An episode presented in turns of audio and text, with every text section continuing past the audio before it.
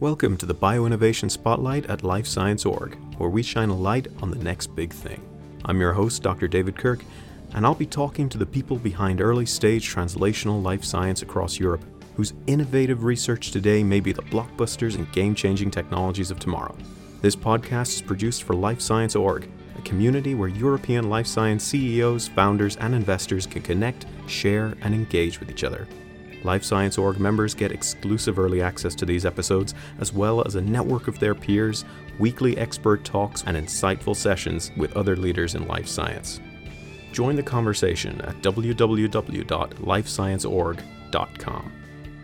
I'm joined this week by Cedric Bogaert, co founder and CEO of MyNeo, a Belgian company based in Ghent. MyNeo has developed a bioinformatic platform for identifying, exploring, and validating alterations leading to neoantigens on cell surfaces. These can be used in personalized immunotherapy and target discovery applications, as well as diagnosis and prognosis of patients. Cedric, before we talk about MyNeo, tell me a little bit about your background and how you came to found the company.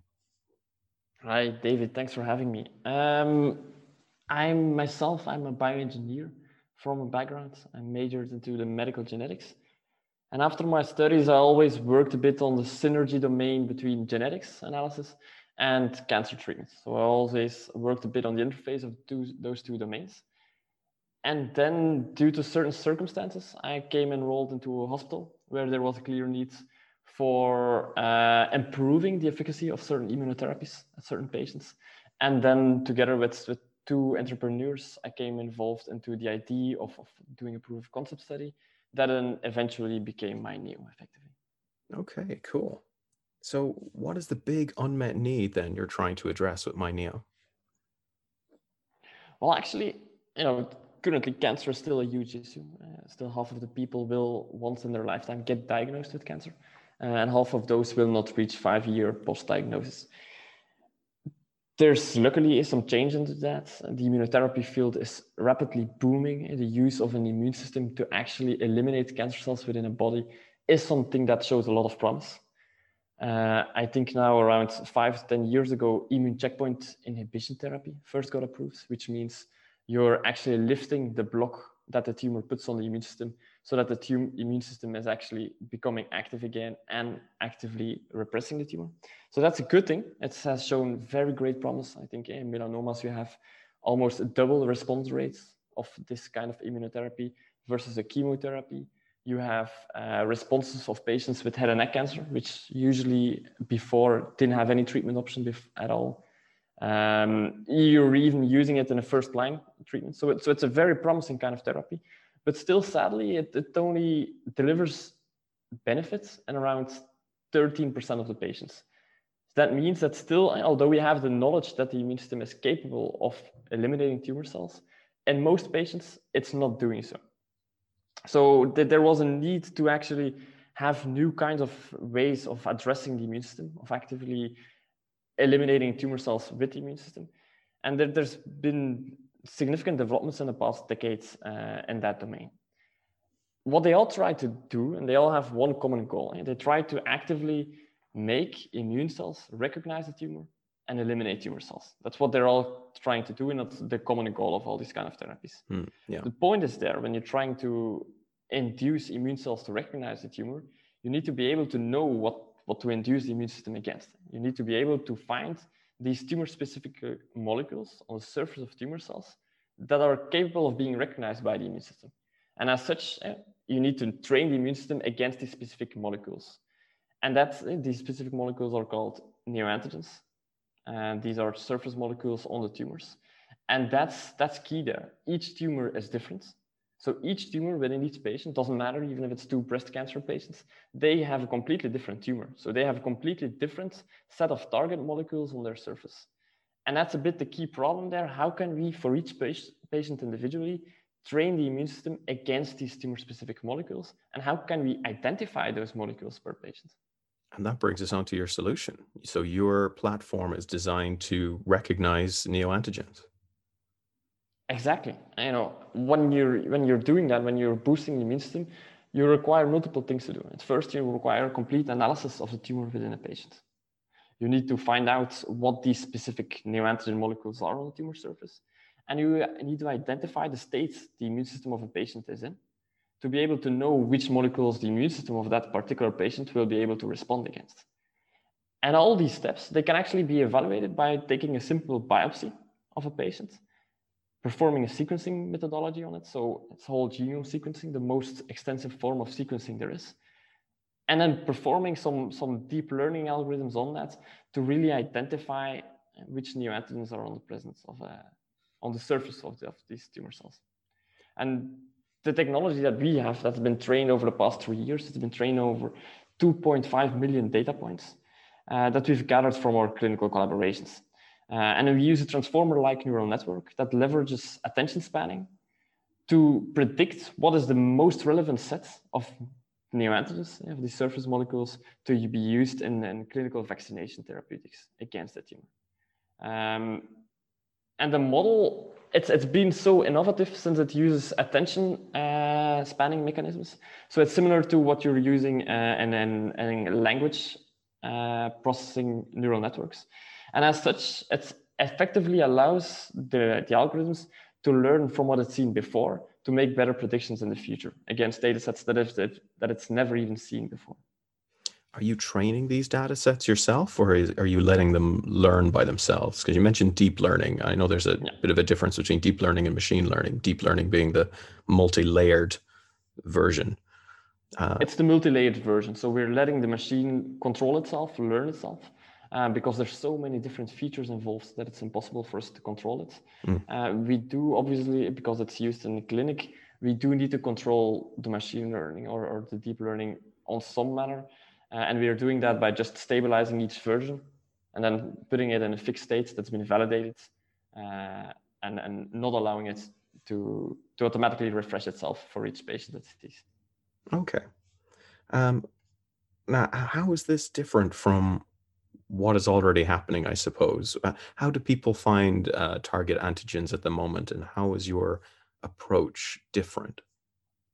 Well, currently in the past, the main forms of immunotherapy, they have focused on certain specific sets of neoantigens, which means, for example, uh, they have focused on MAGE-A1. It's a target that's uh, present on tumor cells, or that tends to often be present on tumor cells. So they use that as a target. They train the immune system against that specific target. Of course, with the side effect that in the patients that did not carry that target, the treatment did not succeed. So that led to multiple failures in phase three clinical trials due to lack of personalization. And there's a clear need to actively find new targets on a person on a per patient basis.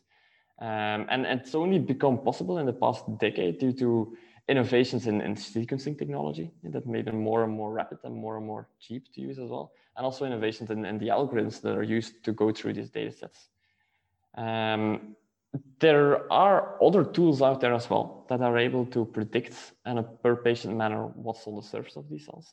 But they are trained and they, they use data sets of lab experiments, uh, which means they have the disadvantage that they're not actually making associations for, for clinical data.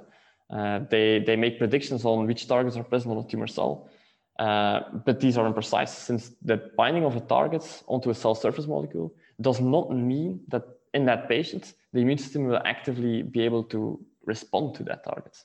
So there's, there's different biological steps that are important when making sure that the target is relevant for treatments.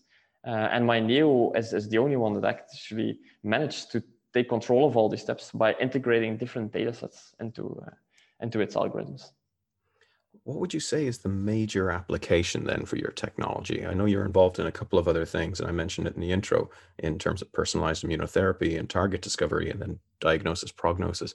Uh, yeah. Which for you is the, the major one, or are they all equally important for MyNeo right now? Currently, we're really focusing on allowing this technology to be in the, in the clinics. So we're, we're actively setting up collaborations that allow patients to be treated in a personalized manner and to allow to personalized uh, to do personalized target discovery for each patient. That's our main focus. Uh, we are also using because we know it, it, has some logistic and some economical disadvantages doing personalization in the clinic. So we're also using the technology to find whether there are certain targets that are not per se specific to one patient, but that are actually shared in certain patient populations, and then finding biomarkers to identify those specific populations. So that's one thing we're also doing in oncology.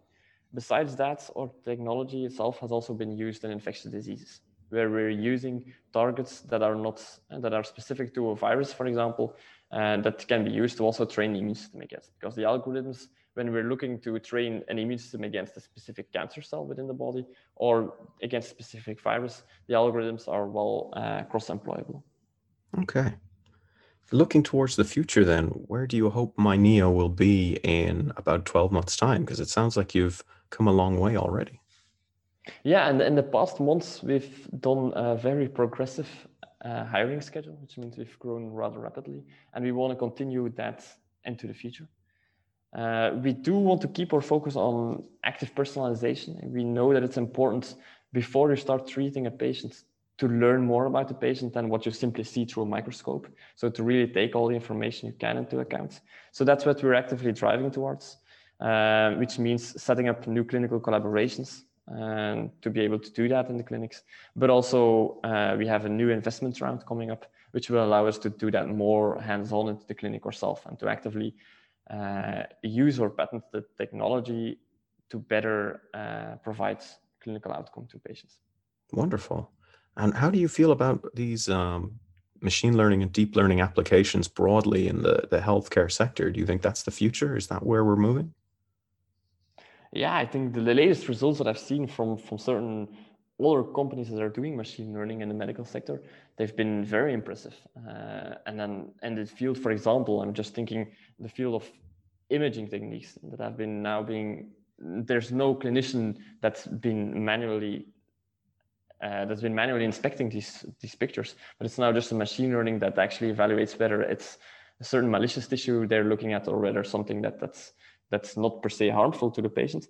And and these things have reached precisions that even the best clinicians can't even can't even fathom anymore.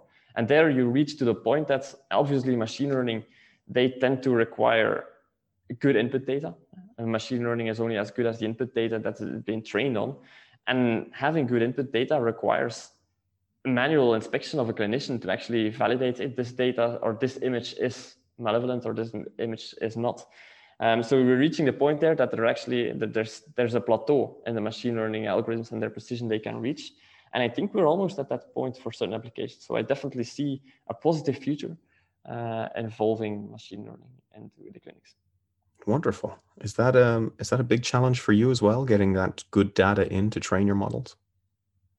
Yeah, yeah. I think uh, sadly there are certain aspects towards getting good clinical data that are uh, inherent to to to the clinics. For example, the tissue type that we usually prefer to work with is fresh frozen, which means as soon as it gets out of the patient, get it to us as rapidly as possible so we can directly start sequencing.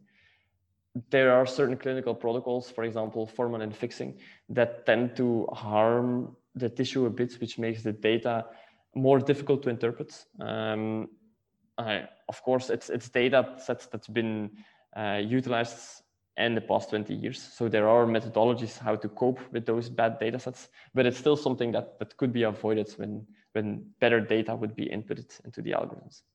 And are you deploying your technology in the healthcare sector already? We are. We have been uh, analyzing and evaluating patients' uh, neoantigens in the past. Uh, we have ongoing collaborations that lead to clinical trials as well. Uh, for example, in colorectal cancer patients, we're doing a personalized clinical trial with uh, mRNA technology, which means we're creating for each patient a personalized mRNA vaccine, uh, similar to what's being done for COVID, which reached, reached quite a lot of attention in the past uh, past year. Uh, that's, that's something that we're doing as well in the clinics and for uh, for cancer patients. Excellent. Well, thank you so much for sharing the story of MyNeo with me, and thank you for being on the show. Thank you, David, for having me. It was uh, very enjoyable, and uh, hope to speak to you soon. If you are an early stage life science company or translational project ready to spin out and you're based in Europe, you can get on the show by going to lifescienceorg.com forward slash bioinnovation. You can get future episodes at lifescienceorg.com. Thank you all for listening and see you next time.